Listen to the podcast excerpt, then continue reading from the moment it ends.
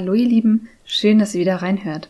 Ich bin Christina und ihr seid hier im Podcast BFRB Care, alles rund um Skinpicking, Trichotillomanie und Co. Ja, inzwischen sind wir sogar schon im Frühling angekommen, zumindest im meteorologischen Frühling. Und ich hoffe, ihr freut euch genauso sehr über die Krokusse und die ersten Blümchen, die man gerade überall sieht wie ich. Ja, heute wartet mal wieder ein Podcast-Interview auf euch und zwar mal wieder mit der lieben Jacqueline. Und bevor es losgeht, habe ich aber noch kurz eine sehr schöne Nachricht, wie ich finde, für euch. Und zwar finden dieses Jahr wieder die BFAB-Tage statt. In Präsenz live in Köln. Für diejenigen, die vorher noch nichts davon gehört haben, das ist eine Tagung, eine Konferenz für Personen mit BFABs, also mit Skinpicking, Haare ausreißen, Nägel, Wangen kauen und was noch alles dazu gehört. Und es sind natürlich auch Angehörige willkommen und was uns ganz wichtig ist, wir laden wirklich auch ganz herzlich BehandlerInnen ein, das heißt ÄrztInnen und vor allem auch PsychotherapeutInnen, die sich auf der Konferenz auch weiterbilden können zu dem Thema. Wir hatten 2018 schon mal eine Tagung dieser Art durchgeführt und wenn ich wir sage, dann meine ich Ingrid Bäumer von der Skinpicking Selbsthilfegruppe und mich. Wir hatten damals die Konferenz schon zusammen organisiert, natürlich aber auch unterstützt von vielen Helfern und Helferinnen ja, 2018 waren das die Skinpicking und Trichotillomanie-Tage und 2021 dann zum Namen BFAB-Tage geswitcht, die wir dann online durchgeführt haben. Der oder die ein oder andere war sicherlich auch schon dabei, hier von meinen ZuhörerInnen. Und ja, wir freuen uns auf eine Neuauflage. Und was sicherlich auch noch wichtig für euch ist, ist das Datum. Also die BFAB-Tage finden statt vom 29. September bis zum 1. Oktober. Und zwar starten wir freitags nachmittags und schließen die Konferenz dann wieder sonntags nachmittags oder abends. Genau, also wenn ihr Lust habt, dort teilzunehmen, dabei zu sein, viele andere Betroffene kennenzulernen, was über die Störungsbilder zu lernen, durch auszutauschen, dann seid ihr da herzlich willkommen. Wir freuen uns auf jeden Fall sehr auf die Tagung. Wir freuen uns sehr auf euch. Und ja, weitere Infos zu den geplanten Vorträgen, Workshops, zu unseren Referentinnen und so weiter kommen dann natürlich noch im Laufe des Jahres. Aber ich kann euch schon mal versprechen, dass wir ganz großartige Vorträge und Workshops geplant haben, sodass auch sowohl für Betroffene als auch für BehandlerInnen ganz viel dabei ist, wo man lernen und viel mitnehmen kann. Genau, und wenn ihr euch dafür interessiert, dann schaut einfach regelmäßig auf meiner Homepage, auf Instagram vorbei und hier im Podcast informiere ich natürlich auch immer, wenn es was Neues gibt. So, und jetzt wünsche ich euch einfach viel Spaß mit dem Interview mit Jacqueline, wo es schwerpunktmäßig um Selbsthilfegruppen geht, vor allem aber auch viel um das Thema Verbundenheit mit anderen Betroffenen. Und wir sprechen auch kurz über die TLC-Konferenz und auch über die BFAB-Tage bzw. die Skinpicking Trichotillomanie-Tage 2018 und wie Jacqueline und ich sie zum Beispiel erlebt haben, so dass ihr da auch nochmal einen kleinen Einblick bekommt, wie sich so eine Konferenz anfühlt. Und noch ganz kurz als kleiner Disclaimer, ich muss leider vorausschicken, dass die Soundqualität bei meinem Mikro dieses Mal nicht ganz so gut war. Ich hoffe, ihr verzeiht mir das und könnt es trotzdem einigermaßen genießen.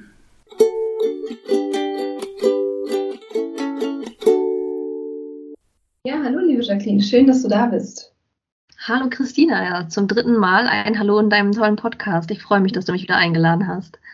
Genau, es ist schon unsere dritte gemeinsame Folge und aber auch nicht ohne Grund, weil ich das Gefühl habe, dass wir da wirklich gut, äh, gut zusammen matchen, gut zusammenarbeiten und weil es heute natürlich um das Thema Selbsthilfegruppen gehen soll, Selbsthilfegruppen bei BFABs, also bei Body Focused Repetitive Behaviors, ich sage das immer nochmal für diejenigen, die vielleicht auch zum ersten Mal reinhören. Also Selbsthilfegruppen für Dermatillomanie, also pathologisches Skinpicking, Trichotillomanie und andere körperbezogene repetitive Verhaltensstörungen.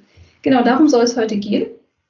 Also um Selbsthilfegruppen und da bist du ja die perfekte Ansprechpartnerin, denn du bist ja aktiv an einer Selbsthilfegruppe beteiligt, bist da auch äh, Moderatorin und hast da schon ganz langjährige Erfahrung. Vielleicht aber für diejenigen, die die ersten Folgen, die ersten beiden Interviews mit dir noch nicht gehört haben, magst du vielleicht erst noch mal ganz kurz was dazu sagen, ähm, wer du bist und was du so machst. Absolut, das mache ich. Ähm, genau, ich bin Jacqueline. Ich bin 25 Jahre alt und leide jetzt seit 13 Jahren an Skinpicking. Und ja, es war mir die ersten paar Jahre noch nicht bekannt, wie ganz, ganz vielen Betroffenen, dass sie dann eben erst später irgendwann nach einigen Jahren der Betroffenheit schon auf den Begriff stoßen, so ganz zufällig. So war das bei mir auch. Und ich betreibe zusätzlich äh, noch seit ja, Ende 2014 mittlerweile schon einen öffentlichen Blog zum Thema, wozu ich dann auch ähm, ja verschiedene, also ich sammle da verschiedene Themen, teile meine Erfahrungen und habe inzwischen auch schon einige Chancen bekommen, eben verschiedene andere Dinge in der Öffentlichkeitsarbeit zu machen. Und ja, in der Selbsthilfegruppe Köln, du hast es schon angesprochen, bin ich seit äh, Ende 2020 äh, Teilnehmerin und dann, ich glaube, im April 2021 habe ich dann eben angefangen, auch immer mal wieder zu moderieren. Obwohl ich eben selbst nicht aus Köln komme. Und das liegt eben daran, dass die Selbsthilfegruppe Köln seit Corona ähm, auch online ist und auch nach wie vor online bleibt. Also einfach, weil es so viele Teilnehmer gibt, die da eben aus verschiedenen Teilen Deutschlands kommen und total ähm, genießen und es total wertschätzen, dass wir weiterhin online sind. Und deswegen versuchen wir das aufrechtzuerhalten. Genau. Ja, das ist eine großartige Angelegenheit. Denn wie du sagst, der Zugang ist einfach nochmal so viel niedriger über eine Online-Gruppe. Also es ist ja nicht nur auch das örtliche, sondern manchen Leuten fällt es auch einfach leichter, sich erstmal online irgendwo einzuklinken, anstatt tatsächlich irgendwo hinzugehen. Genau, also ihr habt jetzt gehört, Jacqueline macht ganz viel in dem Bereich. Es hat ganz viel Arbeit schon da reingesteckt, andere Betroffene zu informieren, zu unterstützen und unter anderem tut sie das eben auch in einer Selbsthilfegruppe speziell für diese Störungsbilder. Und vielleicht erstmal so vorab eine kleine Definition, was eine Selbsthilfegruppe überhaupt ist. Also in der Selbsthilfegruppe schließen sich Menschen zusammen, um über ihre Schwierigkeiten zu sprechen, ähm, die miteinander anzugehen und um einen damit einen Raum zu schaffen, um sich gegenseitig mitzuteilen, um von anderen zu erfahren, wie sie mit bestimmten Herausforderungen vielleicht umgehen, ja, um gemeinsam Wege zu finden, sich zu informieren und sich gegenseitig zu unterstützen vor allem. Und was ganz wichtig ist an Selbsthilfegruppen, ist, dass sie üblicherweise selbst organisiert sind, also nicht von oben herab irgendwie äh, durch eine Organisation, sondern eben sich selbst organisieren, dass es keine kommerziellen Angebote sind. Und dass es da eben durchaus, das heißt durchaus, darum geht, dass dort ein Austausch auf Augenhöhe stattfindet und das Ganze aber ohne fachliche Anleitung sozusagen stattfindet. Und was ja auch mit dem Thema auf Augenhöhe zu tun hat, sondern es wirklich ein reiner Erfahrungsaustausch unter Betroffenen. Oder, und das muss man auch sagen, es gibt auch zum Beispiel Angehörigengruppen. Das heißt zum Beispiel ja, Gruppen für Angehörige von Menschen mit bestimmten psychischen Störungen oder ja, mit ähm, Schwierigkeiten, bestimmten Lebenslagen umzugehen. Auch hier gibt es eben Angehörigengruppen. Genau, aber die meisten Selbsthilfegruppen oder viele Selbsthilfegruppen sind eben für Betroffene mit bestimmten psychischen oder auch körperlichen Erkrankungen oder eben beziehen sich auf bestimmte ja, problematische oder schwierige Lebenslagen. Genau, das also als kleiner Background dazu, was eine Selbsthilfegruppe überhaupt ist. Ja, Jacqueline, vielleicht magst du einfach erstmal so ein bisschen erzählen, wie das bei euch in der Selbsthilfegruppe ist. Also wer darf zum Beispiel teilnehmen und wie schlecht muss es mir zum Beispiel auch gehen, damit ich überhaupt teilnehmen darf? Ja, sehr gerne. Also ähm, vielleicht auch bei mir ein kleiner Disclaimer vorab. Ne? Ähm, ich habe ja schon gesagt, dass ich in der Selbsthilfegruppe Köln aktiv bin. Das heißt, alle meine Erfahrungen, die ich hier teile, beziehen sich natürlich auch speziell auf die Selbsthilfegruppe Köln.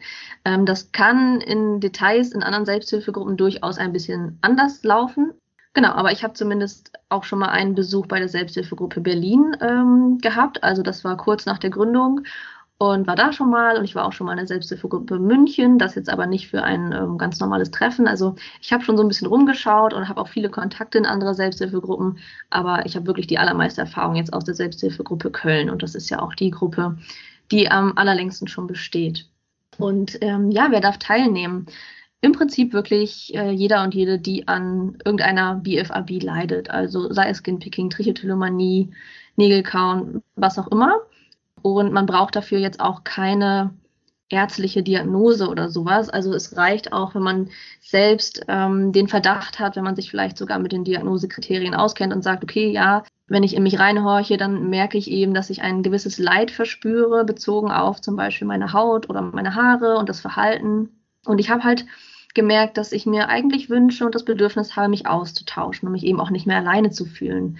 Denn viele Betroffene kennen so in ihrem Alltag ja eigentlich niemand anderen, der auch betroffen ist. Also das ist wirklich eine Seltenheit. Und deswegen, wo findet man dann andere Betroffene? Das geht wunderbar in einer Selbsthilfegruppe. Und deswegen wirklich jeder, der da betroffen ist. Und wie gesagt, keine ärztliche Diagnose. Es wird auch niemand ausgefragt, der uns besucht um zu gucken, wie sehr da jemand betroffen ist oder sowas. Es geht da auch gar nicht darum, dass man nicht genug betroffen sein kann. Es ist wirklich so, dass jedes Leid valide ist. Also wenn eine Person darunter leidet, unter diesem Verhalten, dann immer gerne herkommen. So. Und in einer Selbsthilfegruppe wird sich eben auch bemüht, dass wir allen Betroffenen gemeinsam den Raum für alles geben können, was sie gerade so beschäftigt rund um die Erkrankung. Und ähm, ja, viele Betroffene staunen, glaube ich, wenn sie dann zum ersten Mal teilnehmen, wie sehr die anderen einem nachfühlen können und wie ähnlich da gewisse Gedanken, Gefühle, Empfindungen oder auch Verhaltensmuster oftmals sind. Also, dass man sich sehr, sehr oft so in den Beschreibungen der anderen wiedererkennt. Deswegen also ähm, immer gerne herkommen und nicht irgendwie daran zweifeln, dass man vielleicht, dass es einem nicht schlecht genug geht. Das ist ähnlich wie bei der Therapie. Ne? Wenn man sich die Frage stellt, geht es mir schlecht genug, dann ist die Antwort wahrscheinlich ja. Ja, ist richtig schön, wie du das sagst, weil das klingt so richtig, es kommt so richtig über deine Stimme und über das, wie du es sagst und was du sagst, kommt so richtig raus, dass da einfach offene Arme warten. So Auf offene, offene Arme und offener Geist und dass eben alle willkommen sind, die, die sich irgendwie darüber austauschen möchten. Richtig, genau. Und es ist auch völlig egal eigentlich welches Alter.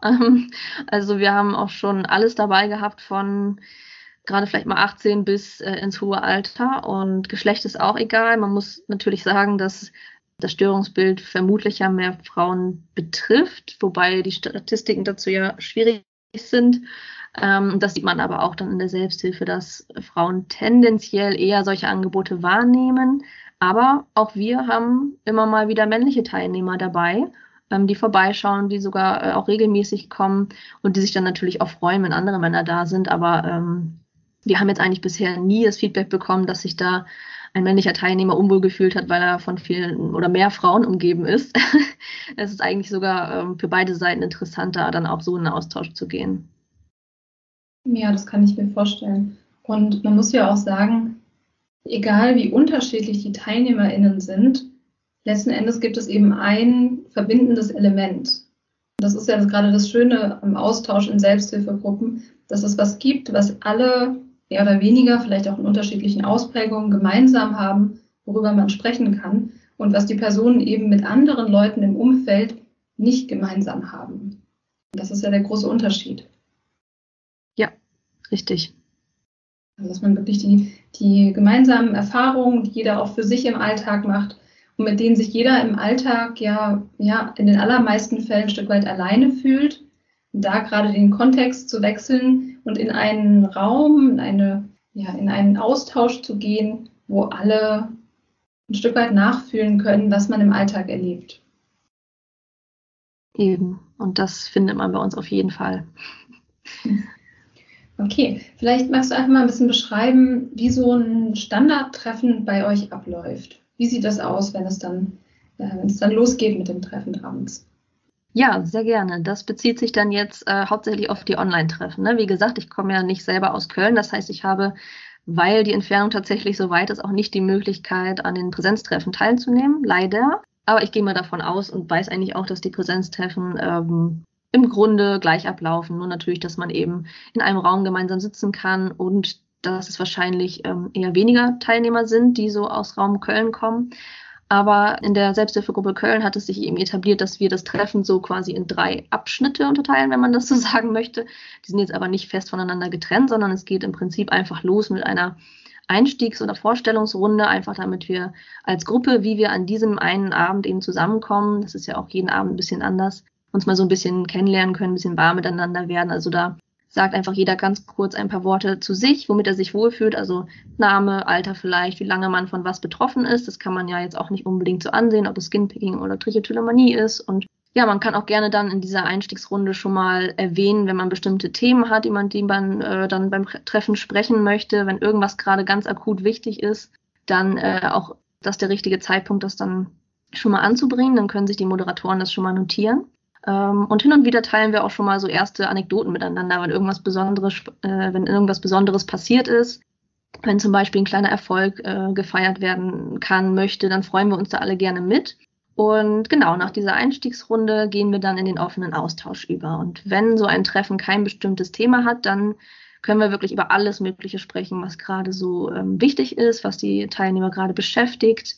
Das können irgendwelche Fragen sein, das können bestimmte Themen sein, die sind größer oder kleiner. Und manchmal gehen die ein bisschen tiefer, manchmal sind sie recht oberflächlich. Und ähm, ja, dafür haben wir dann im Prinzip die allermeiste Zeit des Treffens Zeit.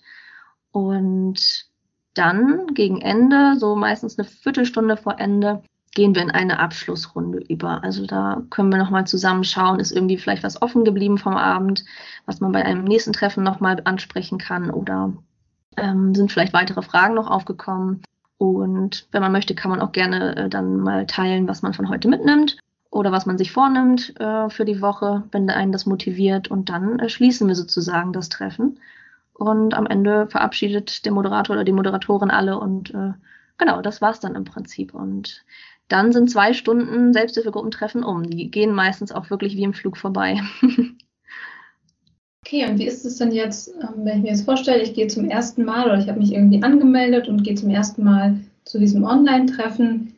Wie ist es denn? Muss ich zum Beispiel die Kamera anmachen? Muss ich unbedingt was zu mir sagen? Also was wird denn von mir erwartet, wenn ich zum ersten Mal dabei bin? Ja, genau.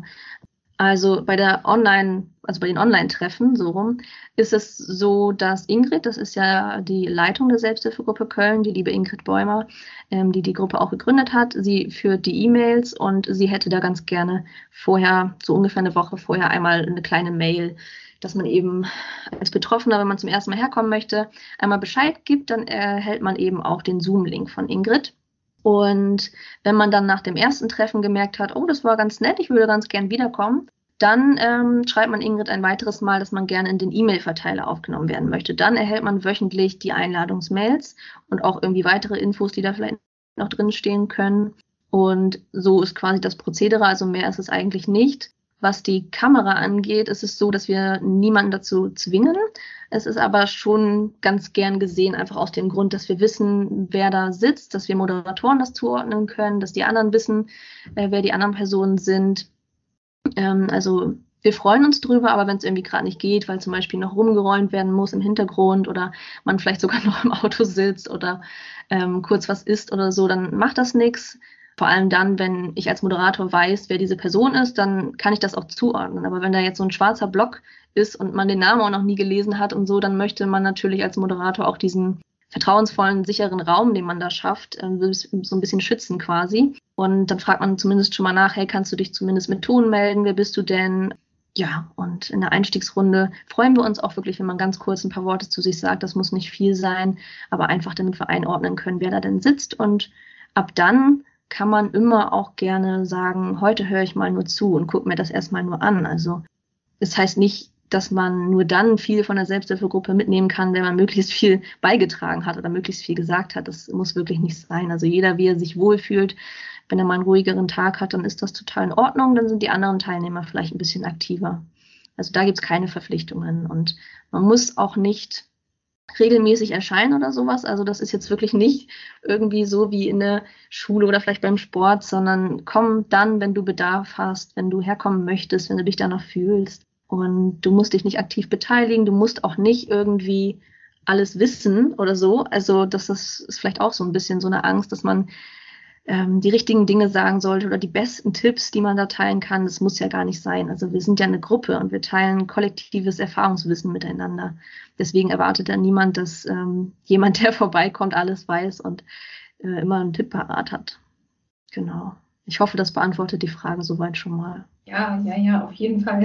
Es ist immer schön, dass du so, so ausführlich und auch differenziert immer antwortest. Ja, ähm, ich glaube, da waren ganz viele wichtige Dinge dabei. Auch gerade den Punkt, dass man sich nicht verpflichtet fühlen muss, jetzt unbedingt, oder dass man nicht verpflichtet ist, jetzt unbedingt jede Woche teilzunehmen. Denn das ist natürlich so, ist, alle haben viel zu tun, alle sind irgendwie im Stress meistens. Und da scheut man sich natürlich schon davor, jetzt irgendwie zu sagen, okay, ich gehe jetzt jede Woche dahin, ich verpflichte mich jetzt dazu Und es ist natürlich umso besser, wenn du sagst, dass man es eben so handhaben kann, dass man dann kommt, wenn man das Bedürfnis danach hat. Und ich finde das äh, total nachvollziehbar, dass man sich in der Selbsthilfegruppe auch als Moderatorin wünscht und das auch ein Stück weit machen muss für die anderen, um den sicheren Rahmen zu schaffen, dass die Leute eben auch zumindest kurz irgendwas sagen und auch die Kamera anzumachen, ist natürlich nochmal so ein, so ein weiterer Schritt, der vielleicht ein kleines bisschen Überwindung kostet, gerade wenn man zum ersten Mal kommt. Aber es ist natürlich für alle wichtig zu wissen, wer da jetzt überhaupt in der Runde dabei sitzt. Denn online ist es natürlich nochmal eine besondere Herausforderung, da einfach ja einen gewissen vertrauensvollen und sicheren Raum zu schaffen. Und das ist ja was, das eben ganz essentiell ist. Ja, richtig. Und ich meine, in echt würde man ja auch immer zusammensitzen. Ne? Also ähm, deswegen freuen wir uns, wenn wir dieses Feeling quasi, was man bei einem Präsenztreffen hat, auch möglichst gut äh, sozusagen online nachahmen kann. Das ist dann irgendwie nochmal eine ganz andere Nähe, wenn wir uns da gemeinsam so ein bisschen auch ansehen können. Und wenn man vielleicht als Betroffener Sorgen hat bezüglich ähm, verschiedener Spuren der BFAB-Erkrankung, also weiß ich nicht, kahle Stellen, bunte Finger oder eben verschiedene Spuren auf der Haut, Pickel, Wunden, Narben, ob man die nicht irgendwie zeigen müsste, ob man jetzt geschminkt, ungeschminkt, frisiert, unfrisiert kommen muss oder soll. Da können wir dann auch immer nur sagen, so wie du dich wohlfühlst. Also niemand wird jetzt in der Selbsthilfegruppe irgendwelche Beweise so verlangen für die Betroffenheit der Erkrankung oder das Leid anzweifeln, nur weil es vielleicht nicht sichtbar ist. Also wir wissen ja sehr gut, weil wir ja alle betroffen sind, wie das ist, dass man sich eben auch schämt, dass das gar nicht so leicht ist und eine Herausforderung, wie du schon gesagt hast. Und ähm, ja, deswegen ist es uns halt wichtig, dass jeder sich wohlfühlt und ganz frei äußern kann. Und wenn es dir hilft, eben ähm, geschminkt zu erscheinen oder frisiert zu erscheinen, dann ist das vollkommen in Ordnung. Also da stören wir uns überhaupt nicht dran. Du darfst trotzdem dich beteiligen und über dein Leid sprechen. Und ja, wir haben totales Verständnis dafür, wenn da eben noch eine zu große Scham ist. Aber wenn du dich trauen möchtest und kannst, dann können wir aber auch sagen, sehr, sehr gerne, ne? weil die Selbsthilfegruppe ist da vermutlich der sicherste und verständnisvollste Raum für sowas. Also gerade da muss man sich keine Gedanken machen, irgendwelche blöden Reaktionen zu erhalten, weil wir alle nachempfinden können, wie es einem damit geht. Das ist auch nochmal schön, dass du das sagst. Ich muss gerade an die TLC-Konferenz denken, auf der ich ja zweimal war. Das ist die TLC-Konferenz der TLC Foundation for BFRBs. Das ist eine amerikanische, US-amerikanische Stiftung, die sehr viel zum Thema BFABs und vor allem auch Trichotillomanie in den Anfängen gemacht hat. Unter anderem hat zumindest vor Corona gab es immer auch eine jährliche Konferenz. Und das war immer ganz spannend mit anzuschauen, wie Menschen oder Betroffene dort dann auch ihre Erfahrungen so über die Konferenztage hinweg geteilt haben. Also oft sind die Personen dann noch mit Perücke, mit Haarteilen, mit ähm, Make-up und so weiter in, am ersten und zweiten Konferenztag unterwegs gewesen. Und an den nächsten Konferenztagen hat man dann häufig ja, mitbekommen, wie, wie andere, also wie genau diese Personen dann geteilt haben, hey, sie haben sich gedacht, sie versuchen es jetzt einfach mal heute ohne Haarteil oder ohne Perücke oder ohne gemalte Augenbrauen beispielsweise. Und da hat man auch einfach so eine Veränderung gemerkt, so dieses Gefühl von Sicherheit, hey, ich bin hier in einem sicheren Rahmen, hier gibt es andere Menschen, denen geht es genauso. Und dann eben langsam diese Maßnahmen abzubauen. Auch da war es vollkommen in Ordnung, wenn jetzt jemand die ganze Zeit über ein Haarteil getragen hat oder Make-up getragen hat. Und das finde ich einfach nochmal ganz schön, dass du das einfach so betonst, dass beides in Ordnung ist, weil man, wenn man in so eine Selbsthilfegruppe kommt, ja auch niemandem so beweisen muss, hey, mir geht's so schlecht, dass ich irgendwie das Recht habe, hier hinzukommen, sondern wie du gesagt hast, auch, dass jeder einfach willkommen ist, egal an welchem Punkt die Person auch steht. Hm, richtig. Und was du gerade gesagt hast, erinnert mich wirklich stark auch an die BFB-Tage oder damals hießen sie ja noch Skinpicking und Trichotillomanie-Tage 2018, die du und Ingrid ähm, ja ins Leben gerufen habt und 2018 eben auch zum ersten Mal. Und da war das eigentlich genauso. Also da habe ich auch Menschen gesehen, die sich ähm, eben getraut haben, sich ganz offen so zu zeigen, wie sie sind, obwohl sie sich vielleicht im Alltag noch ein bisschen mehr verstecken würden. Aber auf der Konferenz äh, vor Ort unter so vielen Gleichgesinnten war das eben kein Problem. Da hat man sich total normal gefühlt und sicher gefühlt. Und ja, für mich war das wirklich so, so schön zu sehen und auch total berührend mitzubekommen, wie die Betroffenen eben sich wohlfühlen hier vor Ort unter uns. Das war richtig schön. Ja, ich erinnere mich noch gut. ja, und genau dieses Gefühl, so dieses in einem Raum, in dem andere verstehen, was man selbst durchmacht. Genau das ist ja die Idee von Selbsthilfegruppen. Genau das ist ja das Gefühl, was die Gruppe auch erzeugen soll. Ja, richtig. Genau das ist so der Sinn, sich gegenseitig unterstützen, mal miteinander austauschen, merken, man ist nicht alleine und komisch. Das habe, also das Feedback habe ich auch schon so, so oft gehört, dass äh, Personen, die zum ersten Mal teilnehmen, ähm, bei der Selbsthilfegruppe, dass sie sich plötzlich ähm, total normal fühlen, obwohl sie sich im Alltag vielleicht oftmals denken, was bin ich denn für ein Alien hier? Aber in der Selbsthilfegruppe ist das dann mal irgendwie umgedreht und das ist so schön. ja, genau, Verbundenheit ist hier das ist hier einfach das Wort. Verbundenheit, gegenseitiges Verständnis, wirklich nachvollziehen können, was die anderen durchmachen. Und was ich immer so spannend finde, ist, dass die Erfahrung, mit anderen mitfühlen zu können, hier letzten Endes auch wieder eine heilsame Erfahrung für einen selbst sein kann. Denn wenn ich mit anderen mitfühlen kann und mit anderen Verständnis haben kann, die dasselbe durchmachen, dann ist die Logik dahinter ja eigentlich oder die, die Erkenntnis, die man daraus ziehen kann, vielleicht, hey, wenn ich mit anderen Mitgefühl haben kann und mit anderen Verständnis haben kann und irgendwie sehe, hey, sie versuchen es ja, aber irgendwie ist es einfach schwierig, dann kann ich vielleicht mit mir selbst auch ein Stück weit mehr Mitgefühl haben. Ja, absolut.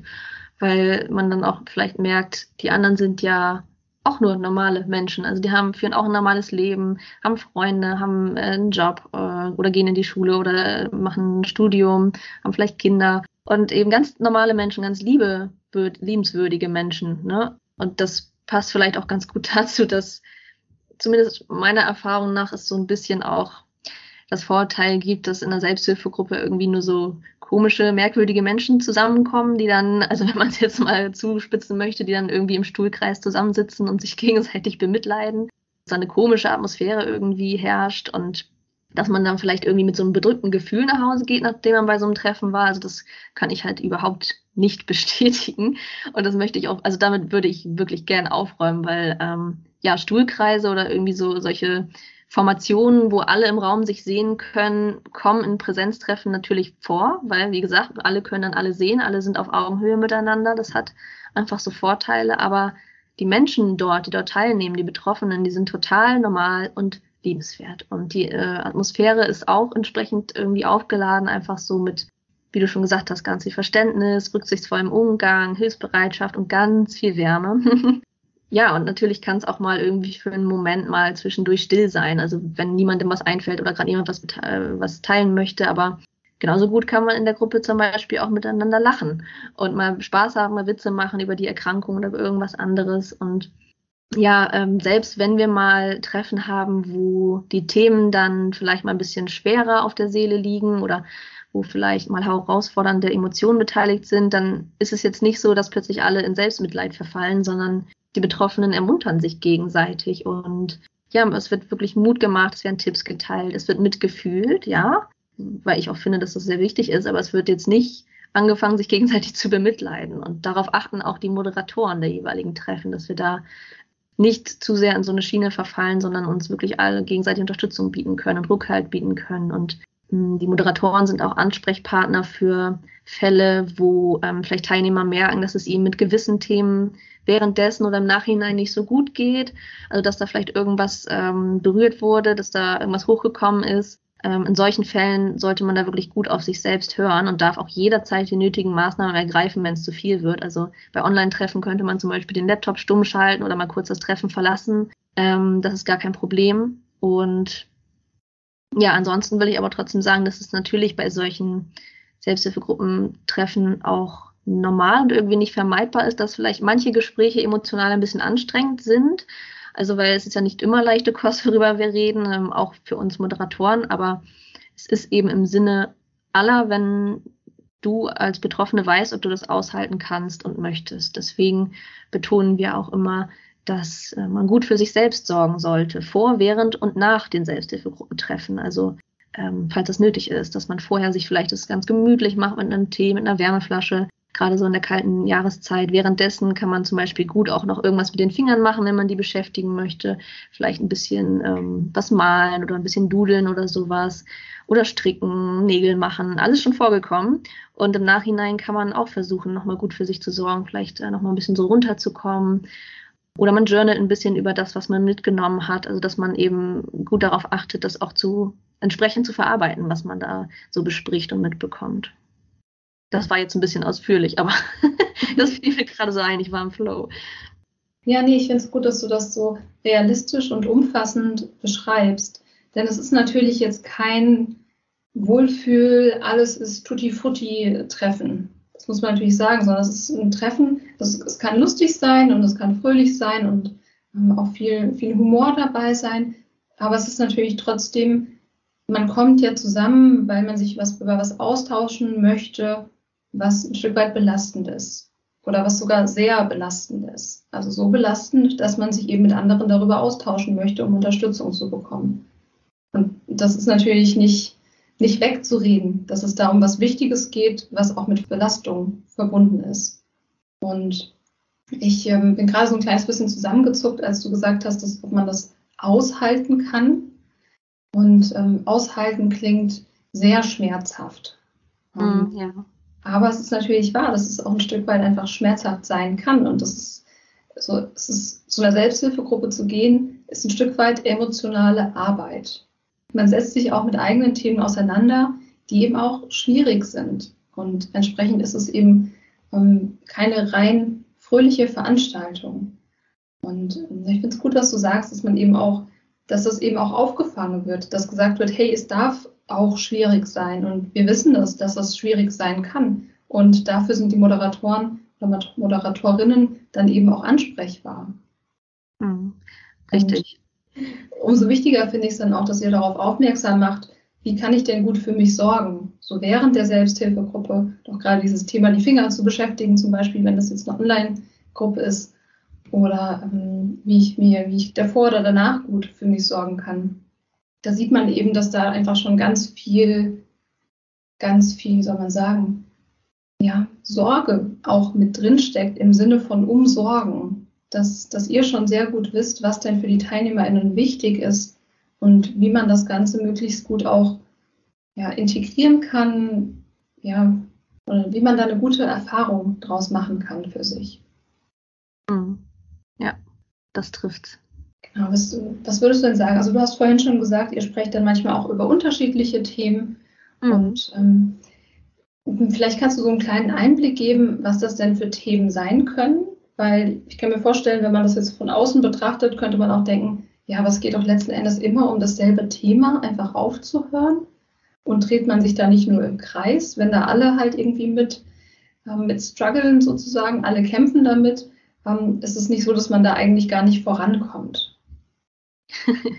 ich musste gerade schwunzeln. Ja, dreht man sich da nicht nur die ganze Zeit im Kreis, weil man will ja eigentlich aufhören. Ja, das stimmt schon. Aber man staunt wirklich. Also ich bin jetzt ja, wie gesagt, seit Ende 2020 dabei, dass trotzdem immer wieder Neues dabei ist. Also dass ähm, das Thema nie aus also fertig diskutiert ist, nie fertig besprochen ist. Das merke ich auch auf meinem Blog, den ich ja schon mehrere Jahre, also viele Jahre mehr betreibe, dass es trotzdem immer noch irgendwas gibt, irgendwelche Aspekte, die man noch nicht beleuchtet hat oder noch nicht genug beleuchtet hat. Deswegen, also ja klar, gewisse Wiederholungen können schon mal vorkommen. So, ich würde sagen, besonders in Selbsthilfegruppen mit hoher Fluktuation, also bei uns zum Beispiel, wo häufig mal Betroffene dabei sind, die zum ersten Mal teilnehmen, die häufig noch gar nicht so lange von dem Begriff wissen, und ich glaube, das liegt ganz einfach daran, dass einen dann oft so die gleichen Fragen beschäftigen, wenn man sich neu mit der Erkrankung auseinandersetzt. Ähm, also so viele Grundlagenfragen quasi. Und ähm, je länger dann die Auseinandersetzung mit den BFABs dann stattfindet, desto länger man vielleicht auch teilnimmt, äh, desto breiter und tiefgründiger werden diese Themen dann tendenziell auch. Und ähm, trotzdem gibt es natürlich gewisse, also unabhängig davon gewisse Dauerbrenner-Themen oder Themen, die einfach immer wieder diskutiert werden können, auch mit anderen Betroffenen, weil jedes Selbsthilfegruppentreffen natürlich auch davon abhängt, wer denn gerade teilnimmt, wie die Stimmung und Dynamik in der Gruppe so ist und was für Themen so zusammenkommen. Also jedes Treffen ist wirklich wie so ein Überraschungsei eigentlich. Und ähm, Zudem gibt es dann noch hin und wieder so Themenabende, also wo wir ein bestimmtes Thema uns für den ganzen Abend vornehmen oder es gibt auch mal so Specials quasi, wo Referenten eingeladen werden für Vorträge oder Workshops. Gewisse Themen, da kann ich gleich nochmal drauf zurückkommen. Ich möchte nochmal betonen, dass es in erster Linie nicht darum geht, jetzt irgendwie innerhalb dieser Selbsthilfegruppe möglichst schnell oder weit voranzukommen, so auf seiner Auseinandersetzung oder möglichst viel neues Wissen zu sammeln, sondern es geht ja darum, wie wir schon festgehalten haben, dass Betroffenen Raum geboten wird, also dass das Leid mal gesehen und gehört wird, dass Erfahrungen ausgetauscht werden, Verständnis gezeigt, Tipps geteilt werden, all das und dass man da immer mal wieder auch Neues nehmen kann, das ist, würde ich sagen, eher so ein Nebeneffekt. Das passiert ganz automatisch, weil ähm, obwohl wir Betroffenen uns in vielen Punkten ähnlich sein können, so hat doch jeder seine eigene Perspektive und halt auch so einen ganz individuellen Umgang damit, so was die Erkrankung betrifft. Und ähm, ja, Themen, wenn ich jetzt so aus dem Ärmel schütteln müsste, so ganz unvollständig, könnten das Dinge sein, die halt ganz, ganz eng so mit der Skinpicking-Erkrankung zusammenhängen oder mit Trichotillomanie, wie zum Beispiel, wie man mit der Haut oder den ha äh, kahlen Stellen eben umgeht. Also bei Skinpicking vor allem eben auch Wund- und Narbenpflege, also was so im quasi Hautpflegebereich, ähm, wie man damit umgeht mit diesen Stellen im Alltag, also versteckt man sie eher oder nicht. Auch Emotionen, die damit zusammenhängen, also verschiedene Trigger quasi, die werden auch gerne mal besprochen, ähm, wie man das kommunizieren kann ähm, mit Angehörigen. Das ist auch äh, ein, wirklich sagen, also das ist, würde ich sagen, ein sehr, sehr wichtiges Thema auch, was immer wieder besprochen wird. Es gibt aber auch Themen, die dann quasi so äh, sich eher so im Randbereich befinden, die eher lose mit Skinpicking oder Trichotillomanie zusammenhängen. Auch die nehmen wir uns immer wieder vor. Also da gibt es wirklich eine Reihe an Themen, die kann ich gar nicht alle aufzählen hier. das war jetzt nur spontan. Okay, also ein bunter Blumenstrauß, der da besprochen werden kann. Genau. Also wirklich, also jede Frage, jedes Thema ist willkommen. Ähm, wie vorhin einmal erwähnt, kann man das sehr gerne so einmal in der Einstiegsrunde anbringen und dann können wir gucken, ob wir in dieser Zusammensetzung quasi, wie wir da sitzen, drüber sprechen können. Manchmal zeigt sich auch, dass die Runde dann gerade so keine Erfahrungswerte zu dem Thema oder zu der Frage hat. Dann können wir natürlich nicht wirklich lange darüber sprechen, aber äh, dann kann man zumindest gucken, kennen wir vielleicht irgendwie Seiten, wo man äh, nochmal nach besseren Informationen gucken kann oder irgendwie sowas, erste Tipps vielleicht ja, das kommt wirklich immer ganz drauf an, wer da gerade so teilnimmt und welches Wissen quasi mitbringt, welchen Background an Erfahrung. Und ja, dann beschäftigen wir uns quasi echt mit dem, wo es Bedarf gibt sozusagen. Manchmal entwickelt sich das ganz von allein, dann kommen wir von einer Frage auf die nächste und wie gesagt, schon zwei Stunden rum.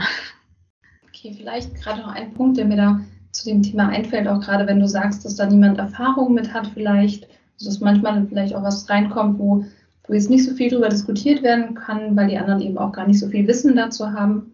Und dazu würde ich gerne was reinbringen, was ja auch manchmal so, ein, so eine Kritik an Selbsthilfegruppen sein kann, nämlich die Frage, so wenn das so ohne fachliche Anleitung stattfindet, so ob denn dann da vielleicht nicht auch so wie so ein gefährliches Halbwissen manchmal auch geteilt wird. Also wenn es niemanden in der Gruppe gibt, der wirklich fachlich gut Bescheid weiß und irgendwie eben aus, aus der Psychologie kommt oder aus der Psychotherapie oder, oder einem ähnlichen Fach. Ähm, genau, also die Frage, ist es nicht manchmal auch schwierig? Also manchmal werden ja vielleicht auch Tipps geteilt, die vielleicht gar nicht so, so gut sind, um es mal so zu sagen. Ähm, was hast du da für Erfahrungen mit? Wie, wie siehst du das? Mhm. Ich denke auch, dass hierbei besonders wichtig ist, dass sich alle eben dieser Tatsache bewusst sind dass wirklich alle wissen, wir befinden uns hier in einer Selbsthilfegruppe. Wahrscheinlich wird jetzt niemand von uns das fachliche Wissen zu Thema XY haben, außer da liegt irgendwie vielleicht eine Ausbildung vor oder ein Studium oder jemand hat sich da wirklich intensiv mal über Jahre mit beschäftigt. Und genau, wenn sich das alle bewusst machen und sich dessen bewusst sind, dann kann man vielleicht nochmal ganz kurz darauf hinweisen. Also ich sehe das auch so ein bisschen in der ähm, Verantwortung der Moderatoren, dass in solchen Fällen nochmal darauf hingewiesen wird, ne? Okay, danke für die Erfahrung oder den Erfahrungswert hier an der Stelle, aber dass die Betroffenen, die da zuhören, eben wissen, das ist die eine individuelle Erfahrung möglicherweise von dieser einen betroffenen Person. Ich gehe damit entsprechend vorsichtig um. Bei mir muss das nicht ganz genauso aussehen. Also so ein Klassiker ist ja zum Beispiel Hautpflege. Also da sage ich auch immer wieder mit dazu, jede Haut ist anders. Guckt, äh, was für euch funktioniert. Was jetzt irgendwie von Person A geteilt wird, muss nicht von Person B genauso übernommen werden, weil niemand weiß, ob das dann genauso funktioniert. Und so ist das natürlich auch bei anderen Themen. Dass wir wirklich gucken, dass wir Erfahrungswissen miteinander teilen und nicht fachliches Wissen in erster Linie. Außer jemand hat da eben, wie gesagt, entsprechend eventuell eine Qualifikation. Ja, ich glaube, anders kann ich das fast gar nicht formulieren. Ja, ich, ich denke auch, das war, das war schon so das Wichtigste zu dem Thema, denn man muss es einfach ganz klar natürlich transparent machen und sich immer wieder in Erinnerung rufen, genau so ist das eben. Es ist ein Austausch von Erfahrung auf Augenhöhe.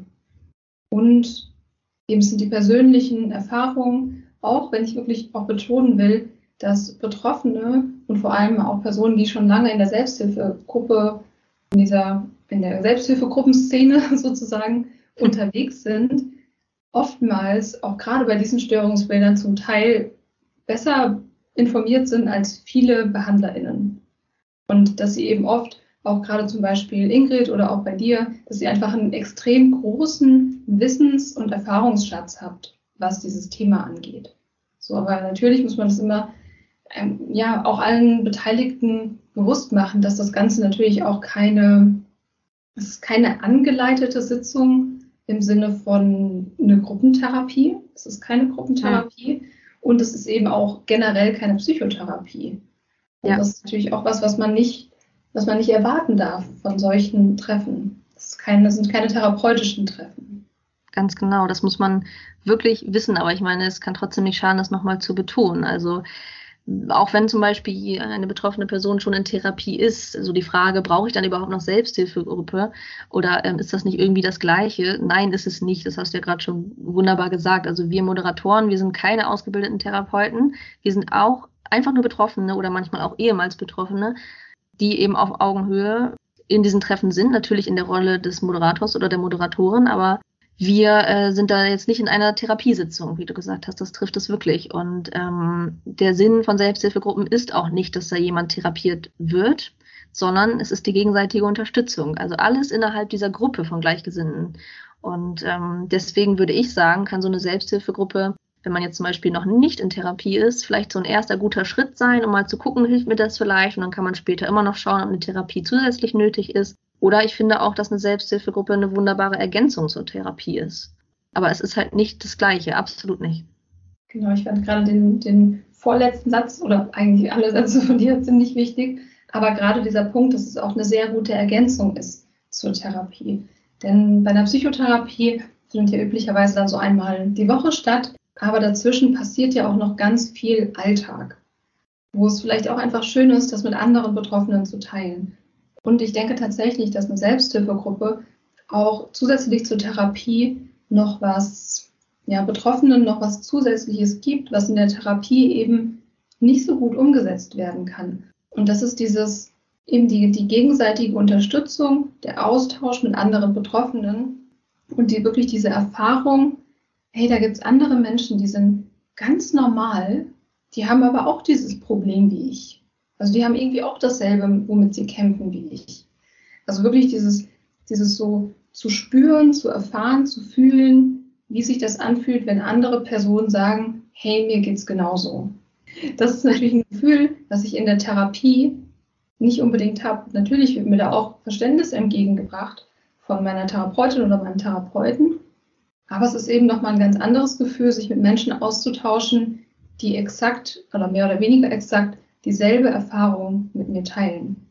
Ja, und ich würde auch sagen, es ist, also ich würde so weit gehen zu sagen, es ist auch eine andere Art von Verständnis, was man in so einer Selbsthilfegruppe bekommt, von eben Leuten, die, wie du schon sagtest, mehr oder weniger exakt die gleiche Erfahrung gemacht haben. deswegen kann man in so einer Selbsthilfegruppe vielleicht auch so richtig konkrete Handlungsfragen stellen, wie zum Beispiel, wie geht ihr damit um, wenn dieses und jenes? Wie kommuniziert ihr das mit euren Angehörigen? Also sowas kann man in der Therapie natürlich so in der Theorie besprechen, Ideen sammeln, so ganz, ganz grundlegend, aber wie konkret das andere machen, das ist, glaube ich, in der Therapie ein bisschen schwierig, weil ähm, die therapierende Person höchstwahrscheinlich nicht selbst an Skinpicking oder Trichotillomanie erkrankt ist Aber eine Selbsthilfegruppe können dir eben andere Betroffene sagen, wie sie damit umgehen und können sagen, bei mir ähm, bringt das jetzt diesen und diesen Gewinn, aber vielleicht ist hier und da eine Herausforderung. Überleg mal, ob das was für dich und deine Situation wäre. So. Genau, oder auch so Erfahrungen zu teilen wie, hey, ich habe ich hab mich jetzt überwunden, ich bin, ich bin im T-Shirt rausgegangen und habe jetzt irgendwie meine Arme gezeigt oder ich bin heute ohne Make-up rausgegangen und es hat mir echt Angst gemacht, aber irgendwie bin ich jetzt echt froh, dass ich es gemacht habe. Also solche, sowas auch wie, wie Inspiration ja auch. Ja, voll gerne. Also ich ermutige die Betroffenen oder Teilnehmer wirklich immer, teilt sowas total gerne. Wir freuen uns wirklich von Herzen mit. Das merkt man auch immer, es werden immer so kleine Reaktionen dann in den Treffen geschickt. Ähm, und das ist einfach schön. Das erfüllt den Raum mit so einer ähm, wirklich gemeinsamen Freude irgendwie. Alle freuen sich mit, alle cheeren für einen und ja, es gibt ein bisschen Inspiration und Mut auf jeden Fall. Ja, Freude und auch Hoffnung ja wahrscheinlich. Es erfüllt doch wahrscheinlich den Raum auch ein bisschen mit Hoffnung, stelle ich mir ja. so vor. Ja, genau, das Wort hat mir gerade gefehlt. Gut, dass wir uns hier ergänzen. Wunderbar. Ja, ähm, was, oder ich, also ich weiß nicht genau, wie viel du davon teilen kannst, aber ähm, ich weiß nicht, gibt es sowas wie besondere Lieblingsmomente, die du hast, was du schon so in der Selbsthilfegruppe erlebt hast, was dir so richtig in Erinnerung geblieben hat, ist, was sich so richtig gut angefühlt hat, was dir richtig Freude gemacht hat, was dich richtig inspiriert hat?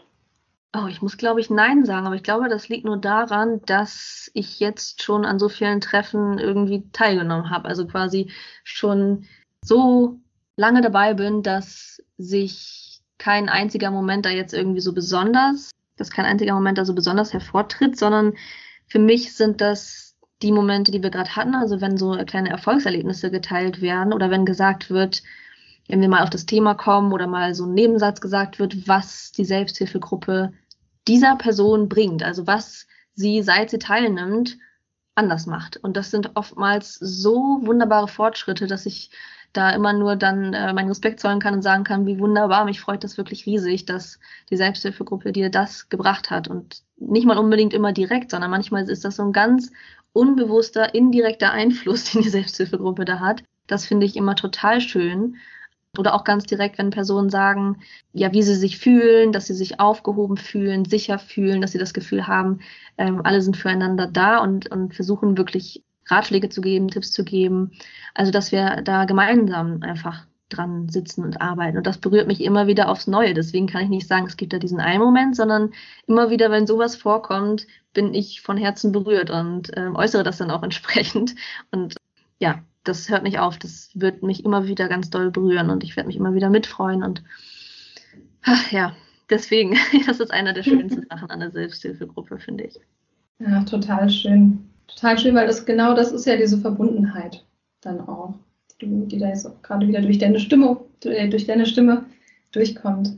Ähm, ja, ich habe vor, ich weiß gar nicht mehr genau, ist schon ein bisschen länger her, hatte ich auch mal über Instagram gefragt, sogar so einen Fragesticker gefragt, wie euch, also den Personen auf Instagram, Selbsthilfegruppen gut tun. Und da würde ich vielleicht einfach noch kurz so ein bisschen was vorlesen, was, was die Leute so eingereicht haben was mich ja wirklich gut zu dem passt, was du jetzt gesagt hast. Ja, gerne. Zum Beispiel hat jemand geschrieben, mir helfen das Verständnis und die Aufmerksamkeit, die ich sonst selten bekomme. Oder es erinnert mich daran, dass ich nicht alleine oder komisch bin und es erdet mich, wenn es mir schlecht geht. Mir tut der Austausch gut und mich gesehen und verstanden zu fühlen. Oder was du auch gerade gesagt hast, ja, ähm, sowas wie, die Gruppe gibt mir Halt. Mhm. Ich bin mich endlich nicht mehr alleine. Oder auch ähm, der Austausch hilft mir, hilft mir sehr, mein Verhalten selbst besser zu verstehen. Ja. Oder ähm, es tut so gut zu sehen, dass es auch anderen so geht und dass ich nicht komisch bin. Oder, ähm, was ich auch sehr schön finde, der Satz, es ist schön zu merken, dass ich anderen eine Hilfe und eine Stütze sein kann. Ja. Also nicht, nur, nicht nur zu geben, sozusagen, äh, nicht nur zu nehmen, sondern eben auch Unterstützung geben zu können. Hm, total. Ach man, ja. Und das mit dem Halt erinnert mich auch an etwas, was ich schon ein paar Mal gehört habe, dass manche Betroffene sagen, sie finden es sehr angenehm, diese Regelmäßigkeit und Routine zu haben innerhalb der Gruppe. Also, dass sie wissen, montags, wir treffen uns ja tatsächlich ähm, wöchentlich so online, Ich glaube, wir sind da auch die einzige Selbsthilfegruppe, die so häufig Treffen durchführt. Die anderen machen das eher so zweiwöchentlich oder einmal im Monat. Ähm, dass sie eben wissen, montags abends kann ich mir Zeit nehmen für die Selbsthilfegruppe, kann Skinpicking thematisieren, kann mir da Gedanken drüber machen, drüber sprechen oder zuhören. Und dann trägt mich das quasi so ein bisschen durch die Woche und dann am nächsten Montag bin ich wieder dabei. Oder auch nicht, wenn jetzt kein Bedürfnis ist, aber dass äh, ja das irgendwie so ein Element quasi geworden ist innerhalb der Woche, das finde ich auch total schön zu hören, weil die Betroffenen ja auch dann lernen, dieses Thema überhaupt mal sich anzusehen, zum Thema zu machen und sich da auch Zeit für zu nehmen, wenn sie das möchten. Ja, das passt bestens zu einer anderen Einreichung. Und zwar hat da nämlich noch jemand geschrieben, durch die Treffen bleibe ich in Anführungszeichen am Thema dran und tue dadurch regelmäßig etwas für mich. Genau. Genau, also einfach, dass das Thema auch Aufmerksamkeit und Raum bekommt in der Woche, so wie du das ja auch sagst. Ja, oftmals ist das, glaube ich, eine Herausforderung, jetzt so ohne irgendein Setting, wo das quasi vorher bestimmt ist oder wo das so sein soll, dass man dem Raum gibt. Weil alleine muss man natürlich wirklich immer ganz, ganz viel Ressourcen aufbringen, ist zumindest meine Erfahrung, um sich damit auseinanderzusetzen. Oder der Stress des Alltags lässt das gar nicht so richtig zu. Oder man hat eben niemanden, mit dem man mal drüber sprechen kann. Vielleicht ist der Lebenspartner oder eine gute Freundin gerade auch in einer schwierigen Phase und hat gerade nicht so ein offenes Ohr, ähm, wenn man sich da dann öffnen kann. Und ja, in dieser Selbsthilfegruppe ist immer Raum dafür. Ja, abgesehen also davon, dass der oder die Partnerin vielleicht auch gar nichts davon weiß. Ja, genau. Oder, oder die Familie oder die, die MitbewohnerInnen. Und ich, ich habe noch einen, einen Satz hier zum Beispiel auch, darüber zu sprechen, hilft mir, mich weniger zu schämen. Oder ich habe dort gelernt, überhaupt mal über das Thema zu sprechen. Also, dass es in der Selbsthilfegruppe Raum bekommt, wenn es sonst vielleicht auch nirgendwo Raum hat, außer sozusagen in den, in den Köpfen der Personen, womit sie dann ja sehr alleine sind, vielleicht auch unter der Woche. Ja, genau das meinte ich. Das trifft es wirklich gut. Also, dass es Raum bekommt, dass es Raum für das Thema gibt, für den Schmerz, für die Schwierigkeiten, für die Herausforderungen im Alltag und gleichzeitig aber Halt dabei ist. Ja, es ist nicht so haltlos, wie man sich dann vielleicht im Alltag oftmals fühlen mag, wenn man gerade wieder eine Episode hatte oder sowas. Und dann kann das ja schon mal ziemlich überwältigend sein. Oder man hat das Gefühl, ich bin jetzt ganz überfordert so. Und ähm, in der Selbsthilfegruppe können wir uns einander Halt geben. Also wir können dir Halt geben, auch wenn du es vielleicht gerade selber nicht kannst. Und vielleicht hilft dir das dann dabei, dir auch selbst ein bisschen Mitgefühl zu geben. Na, hast du schön gesagt. Bin mir sicher, das ist jetzt bei dem oder der ein oder anderen ja, direkt ins Herz gegangen, wie du das gesagt hast. Das hoffe ich doch. Ja, also ganz viel, ja, äh, da passiert eben auch einfach ganz viel Zwischenmenschliches, was gar nicht so leicht in Worte zu fassen ist. Auch wenn wir es jetzt versucht haben. das äh, empfinde ich auch so, ja. Ich stoße immer wieder an meine Grenzen, was so meine ähm, Begriffe und Wörter dafür angeht, wie ich das überhaupt noch in Worte bringen soll.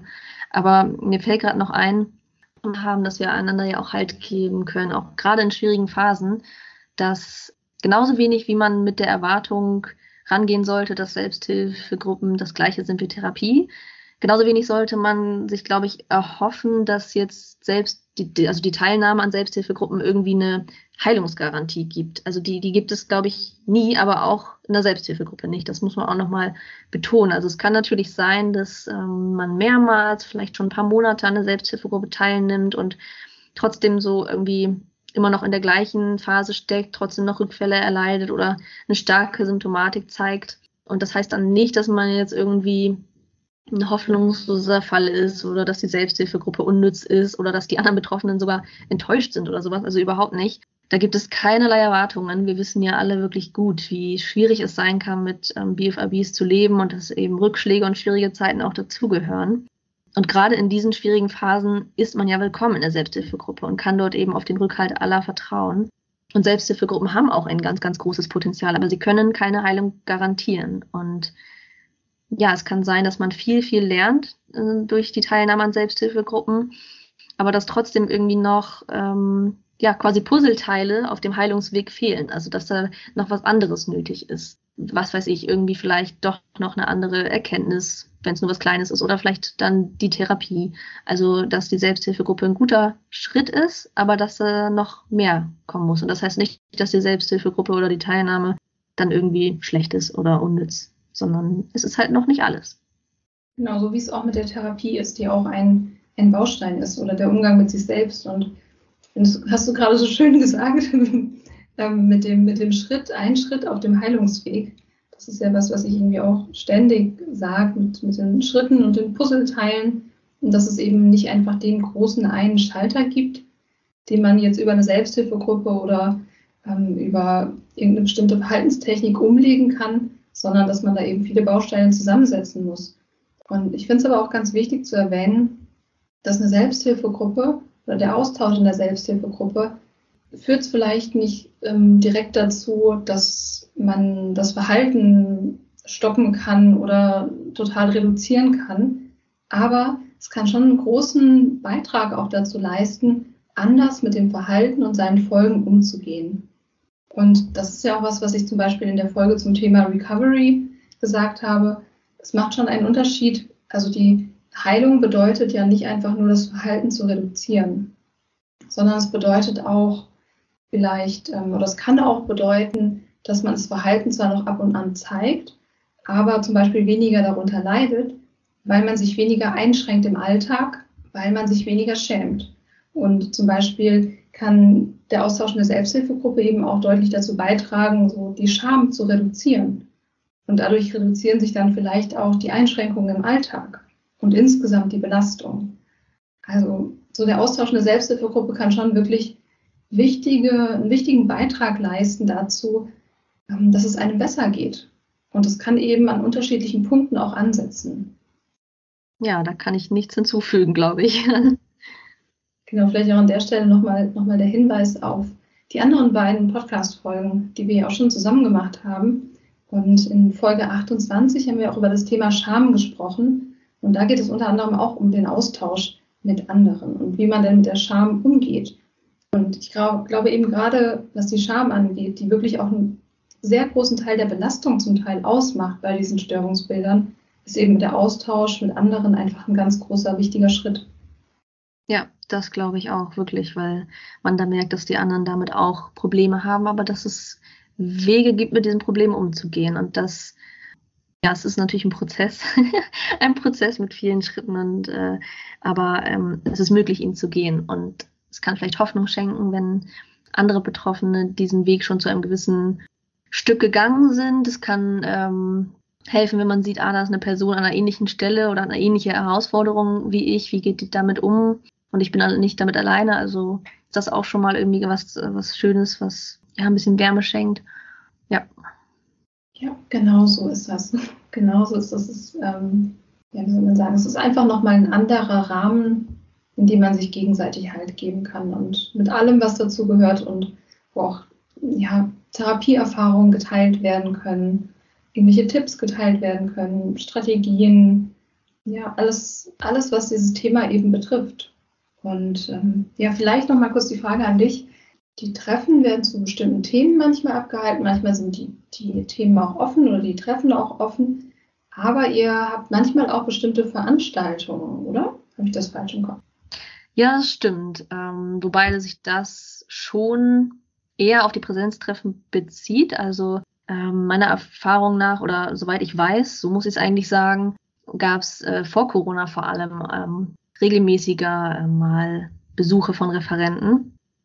Ähm, zum Beispiel die liebe Nicole Rothmann, die war schon mal da, die was zum Thema Aufstellung schon mal gemacht. Und ja, das sind so solche Sachen, die, glaube ich, vor Corona auch ein bisschen einfacher umzusetzen waren. Aber online machen wir sowas auch. Also wir haben zum Beispiel, ich glaube, es war im Herbst, also letzten Herbst, haben wir gerade erst mit ein paar anderen Selbsthilfegruppen, unter anderem die Selbsthilfegruppe München ähm, und ich glaube auch Hamburg, aber auch noch zwei, drei andere, gemeinsam eben die liebe Liz Atkin äh, aus London eingeladen. Die ist ja auch ganz bekannt in der Community und die hat mit uns zusammen online äh, mal wieder ihren tollen Mal- oder kreativen Workshop eben gemacht. Also erstmal über sich erzählt, über ihre wirklich ganz besondere und bemerkenswerte Geschichte und dann gemeinsam mit uns, also so ein Verbund quasi an Selbsthilfegruppen, ihren tollen Workshop gemacht. Und sowas versuchen wir dann auch online mal hin und wieder zu machen, äh, je nachdem, was gerade so das Angebot ist, wie die Nachfrage ist.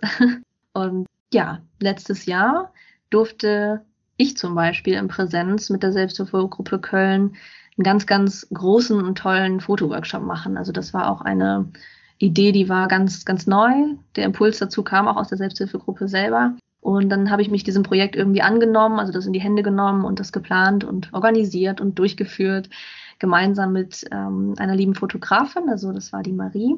Und dann haben wir uns da einen ganzen Tag lang für mehrere Stunden, also das ist natürlich dann etwas, was über so ein normales Selbsthilfegruppentreffen hinausgeht, eben getroffen und diesen Workshop gemacht. Aber es gibt genauso auch Workshops, die innerhalb des Treffens möglich sind, innerhalb von zwei Stunden. Also das unterscheidet sich dann je nachdem. Ja, also es ist einfach zusätzliche Angebote ja auch. Nichts, woran man dann teilnehmen muss, aber eben einfach nochmal, was dann zusätzlichen Input reinbringt, nochmal ja, ein zusätzliches Angebot ist.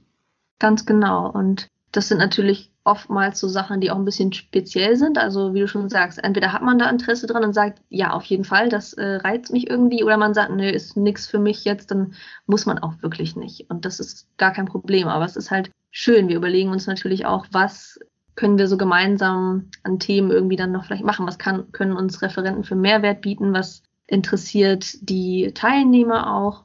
Und ähm, so versuchen wir das dann quasi auszurichten. Vielleicht auch einfach nochmal gut zu wissen, dass man, glaube ich, vielleicht sonst gar nicht auf dem Schirm hat, wenn man sich mit Selbsthilfegruppen noch nicht beschäftigt hat, dass es eben auch die Möglichkeit gibt, sozusagen nochmal auch einen anderen Zugang zu bekommen zu Informationen, indem zum Beispiel bestimmte ReferentInnen eingeladen werden, bestimmte Workshops gemacht werden können und so weiter. Ja, genau. Das stimmt. Haben wir gerade bisher in der Folge auch äh, eher weniger beleuchtet, aber ist ja auch nur so eine kleine äh, Nebensache quasi. Also das gemeinsame, also sich austauschen ist natürlich das das Hauptziel oder der Hauptsinn so einer Selbsthilfegruppe. Mhm. Vielleicht gebe ich an der Stelle auch einfach mal rein, welche Selbsthilfegruppen es aktuell gibt im deutschsprachigen Raum. Also die findet ihr auch alle auf meiner Homepage im Bereich Links. Und ich lese sie euch einfach mal kurz vor, weil es ist äh, sehr erfreulich, dass da in den letzten Jahren immer mehr Gruppen dazugekommen sind. Und vielleicht auch an der Stelle, wenn jetzt keine Selbsthilfegruppe in eurer Nähe ist, erstens gibt es die Möglichkeit, eben wie Jacqueline jetzt schon wie gesagt hat, auch online zu einem Treffen zu gehen. Und es gibt auch die Möglichkeit, sich anderweitig zu connecten mit anderen Betroffenen. Ich habe zum Beispiel vor kurzem einen Post auf Instagram gemacht mit der Frage, woher kommt ihr? Wo viel unten drunter kommentiert wurde und wo man sich auch einfach mit einzelnen Leuten connecten kann, verbinden kann, wo man dann einfach sich ein bisschen austauschen kann über Instagram oder sich vielleicht auch dann wirklich ja, auch treffen kann mit Einzelpersonen also auch die Möglichkeit gibt es, sich mit anderen Betroffenen zu verbinden oder eben über die Online-Gruppen oder über die Gruppen in Präsenz. Und in Präsenz gibt es zum Beispiel Gruppen in Berlin, in Bochum, in Frankfurt am Main, Freiburg im Breisgau, Hamburg, Hannover, Köln, Leipzig, München, Osnabrück, Schwerin, Stuttgart und in der Schweiz auch in Zürich. Also da gibt es schon ganz viele Gruppen und wie gesagt, wenn euch das lieber ist oder wenn es jetzt vielleicht auch in eurer Region keine Gruppe gibt, dann sind eben auch die Online-Gruppen eine Möglichkeit. Ja, oder wenn man total engagiert ist, kann man natürlich auch selbst eine Gruppe gründen. Aber das ist natürlich äh, eine große Sache. Da hilft es auch, wenn man ein paar Mitstreiter hat. Also ähm, das ist ja das Schöne, dass du hast gesagt, es gibt ein paar mehr als, als früher. Und das kam ja aber auch dadurch zustande, dass sich Menschen in der Community zusammengefunden haben. Ja. Also zum Beispiel beim letzten Durchlauf der Konferenz 2021, die war ja online. Da ist, glaube ich, wenn ich mich nicht täusche, die Gruppe in Hannover entstanden. Also, dass dann Leute sich connected haben und gesagt haben, irgendwie, jetzt habe ich den Mut gefasst und auch irgendwie, ich habe so viel Kraft gerade gesammelt über das Wochenende, jetzt möchte ich selbst was tun, möchte hier eine Gruppe gründen, möchte, dass auch hier Selbsthilfegruppe vorhanden ist. Und ja, das fand ich total schön. Also das von vor ein paar Jahren, da gab es vielleicht gerade mal eine Handvoll Selbsthilfegruppen, gibt es jetzt wirklich schon einige mehr und das ist total begrüßenswert. Das ist so, so schön. Ja, das hat mich auch sehr gefreut, dass es ein, ein Output war der BFAB-Tage 21 und dass sich da auch Menschen wirklich engagieren und Lust haben, das Ganze voranzubringen. Und, und man muss auch sagen, eine Selbsthilfegruppe zu gründen, ähm, also ich habe es persönlich noch nicht gemacht, aber ich habe auch immer wieder von den einzelnen Personen gehört, es ist kein so großer Act, wie man im ersten Moment vielleicht denkt. Sondern es gibt auch ja. Unterstützung von den einzelnen Selbsthilfe-Kontaktstellen beispielsweise, wo man dann darüber auch Räume organisieren kann, wo man sich zusammenschließen kann. Also es ist keine, es ist kein Staatsakt, es ist natürlich Arbeit, aber es ist auch keine, keine unüberwindbare Hürde. Also wenn jemand Lust hat, da was zu organisieren, ich mache auch gerne immer über Instagram Aufrufe, um andere Leute, also um Leute miteinander zu verbinden und zu sagen, hey, wer kommt, wer kommt aus der und der Stadt, kann sich gerne bei mir melden. Insofern ähm, stehe ich euch da auch immer für Aufrufe sozusagen zur Verfügung, wenn ihr Lust habt, da irgendwas zu organisieren. Und genau, ansonsten wollen wir euch, glaube ich, beide so, so einen Schubser geben, wenn ihr darüber nachdenkt, also schon mal gedacht habt, oh, ich würde mich wirklich gern mal austauschen, aber irgendwie traut ihr euch nicht so recht, da wirklich einfach ja, euch ein Herz zu fassen und den Schritt zu machen und euch dann mal bei einer der Gruppen zu melden einfach. Auf jeden Fall. Also, weil wenn man es nicht ausprobiert, kann man nicht wissen, ob das dann da vielleicht doch was für einen ist. Und habt Mut, äh, traut euch. Ähm, wir wissen, dass es ein bisschen Überwindung kostet, aber ich habe bisher nur gehört, dass es sich gelohnt hat. Von daher ausprobieren. Und wenn man dann sagt, nee, war doch nichts für mich, dann weiß man es wenigstens. Und dann nimmt es einem auch niemand übel, wenn man danach nicht mehr erscheint. Das ist ja gar kein Problem. aber vielleicht ist es auch ein ganz großer Aha-Effekt. Vielleicht ist es total eine heilsame Herzenserfahrung, da einfach dann zum ersten Mal mit Menschen zu sprechen, die das selber erleben. Das auf jeden Fall, denke ich auch. Okay, Nadine, fehlt dir noch was? Möchtest du äh, oder fehlt dir noch was zu dem Thema? Und wenn nicht, wie immer meine Frage, gibt es noch was, was du den Betroffenen jetzt gerne noch mitgeben möchtest oder den, den HörerInnen noch gerne mitgeben möchtest zum Schluss? Ja, wenn ich hier so schaue, fehlt mir, glaube ich, nichts. Und das, was ich mitgeben wollen würde, haben wir jetzt im Prinzip wirklich schon gesagt. Also ausprobieren kann ich nur Mut machen. Wenn man wirklich dann merkt, okay, in meiner Stadt ist leider nichts, dann gerne auch bei uns in Köln, dann online dazu schalten, da freuen wir uns. Es gibt jetzt irgendwie keine Teilnehmerobergrenze oder irgendwie sowas, sondern ganz sicher kannst du teilnehmen und mal schauen. Und ähm, ja, von daher, ich finde, Selbsthilfegruppen sind wirklich was Tolles. Und ich bin sehr, sehr froh, dass es sie gibt, dass die Gruppe in Köln damals den Start gemacht hat, dass viele weitere Gruppen darauf gefolgt sind. Und ich bin super, super gespannt, was die nächsten Jahre noch so bringen, was da dann vielleicht noch alles an Städte dazukommen. Und kann ansonsten nur ähm, empfehlen, deinen Podcast zu hören, natürlich, über Themen wie die Selbsthilfe hinaus. Und äh, ich glaube, das ist auch schon alles. Ja, das ist ja auch, das sind ja auch schon große Botschaften. genau. Vielleicht noch zum Abschluss zwei Sätze, die ich noch aus meinem Instagram-Post von damals kurz zitieren möchte, nämlich zum Thema, wie euch Selbsthilfegruppen gut tun. Das war das Titel des Posts. Jemand hatte da auch geschrieben, ich kann mich jetzt selbst mehr akzeptieren und ich habe dort sehr liebe Menschen kennengelernt. Ja, wie schön. ja, das kann ich nur bestätigen, dass man, wenn man sich in diesem Umfeld bewegt von der BFAB-Community, dass da sehr liebe Menschen unterwegs sind und sicher auch in den Selbsthilfegruppen eben sehr viele liebe Menschen warten darauf, sich mit anderen zu connecten und ähm, euch alle gerne mit offenen Armen auch auffangen, aufnehmen, wenn ihr Lust habt, da einfach mal vorbeizuschauen. Richtig. Das finde ich so schön. Ich habe auch schon wirklich viele, viele liebe Seelen kennengelernt über die äh, Zeit und über die Teilnahme an den Treffen. Und ja, irgendwie wachsen die einem auch ans Herz, muss ich sagen. Also wenn man natürlich so lange teilnimmt, dann sind das nicht nur irgendwelche Personen, sondern man lernt irgendwie ganz viel über die kennen. Und eine Betroffene meinte mal in einem Treffen, das fällt mir jetzt äh, gerade spontan ein, es ist doch so witzig, wie wir einander vertrauen können und so intime, schwierige Themen miteinander teilen, aber gleichzeitig wissen wir nicht, was die andere Person zum Frühstück isst. aber äh, ich finde, das macht nichts. Ja. Ja, auch in, auch in so einem Rahmen, ohne dass man jetzt sich im echten Leben vielleicht kennt bei den Online-Treffen oder dass man sonst das Leben der anderen Personen kennt, kann eben doch echte Verbundenheit entstehen und echter Halt auch. Und kann ja sogar auch über die Verbundenheit von Skinpicking hinausführen. Also dass man vielleicht dann merkt, wenn man in der gleichen Stadt ist, auch ähm, wollen wir vielleicht mal freizeitlich einfach was miteinander machen. Das gibt's auch. Ja, ja. Ach schön. Okay, dann glaube ich, haben wir so hoffentlich den, den größten, den gröbsten, wichtigsten Rundumschlag gemacht. Und ich hoffe, wir konnten so manche motivieren, inspirieren, vielleicht doch mal den Schritt zu machen, in eine Selbsthilfegruppe sich zu melden und da mal reinzuschnuppern zumindest. Und ja, dir, Jacqueline, sage ich vielen, vielen Dank, dass du dir die Zeit genommen hast für das Interview heute, für das Interview Nummer drei.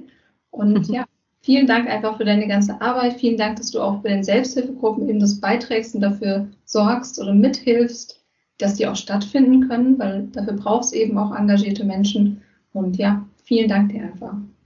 Hm, Dankeschön für die lieben Worte und ja, von Herzen wirklich gerne. Es ist mir wieder eine Freude gewesen, bei dir im Podcast zu sein und ich bin ganz, ganz gespannt. Ich werde selbst auch nachhören, wenn es soweit ist und weiterhin deinen Podcast hören. Und falls noch irgendwelche Fragen offen sind, wisst ihr ja, wie ihr uns erreichen könnt, würde ich sagen. Ja, genau. Einfach nachfragen, wenn noch was offen ist. Mhm. Also vielen Dank dir.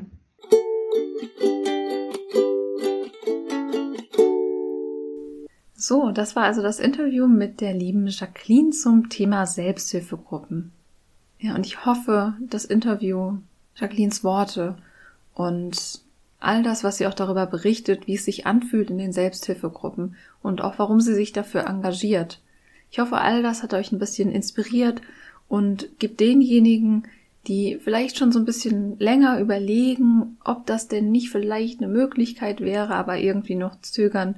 Ich hoffe, denjenigen gibt es vor allem so einen, den letzten Anschubser, um den Schritt zu machen, sich wirklich auch bei den Selbsthilfegruppen zu melden. Und ich hoffe natürlich auch, dass das Gespräch auch alle anderen dazu angeregt hat, das vielleicht mal in Erwägung zu ziehen und das vielleicht dann tatsächlich auch umzusetzen. Ja, das ist was, was ich Betroffenen einfach immer nur wieder ans Herz legen kann, wirklich diesen Schritt zu machen und sich in diese Welt der Selbsthilfegruppen mal hineinzuwagen, auch wenn sich es vielleicht erstmal komisch anfühlt oder wenn sich der Gedanke komisch anfühlt. Das ist wirklich etwas, wovon man eben sehr profitieren kann, was einfach sehr heilsam sein kann. Ja, ich hoffe, es hat euch einfach einen guten Einblick vermittelt, dass ihr auch eine bessere Vorstellung davon habt, dass es nichts ist, wovor man Angst haben muss.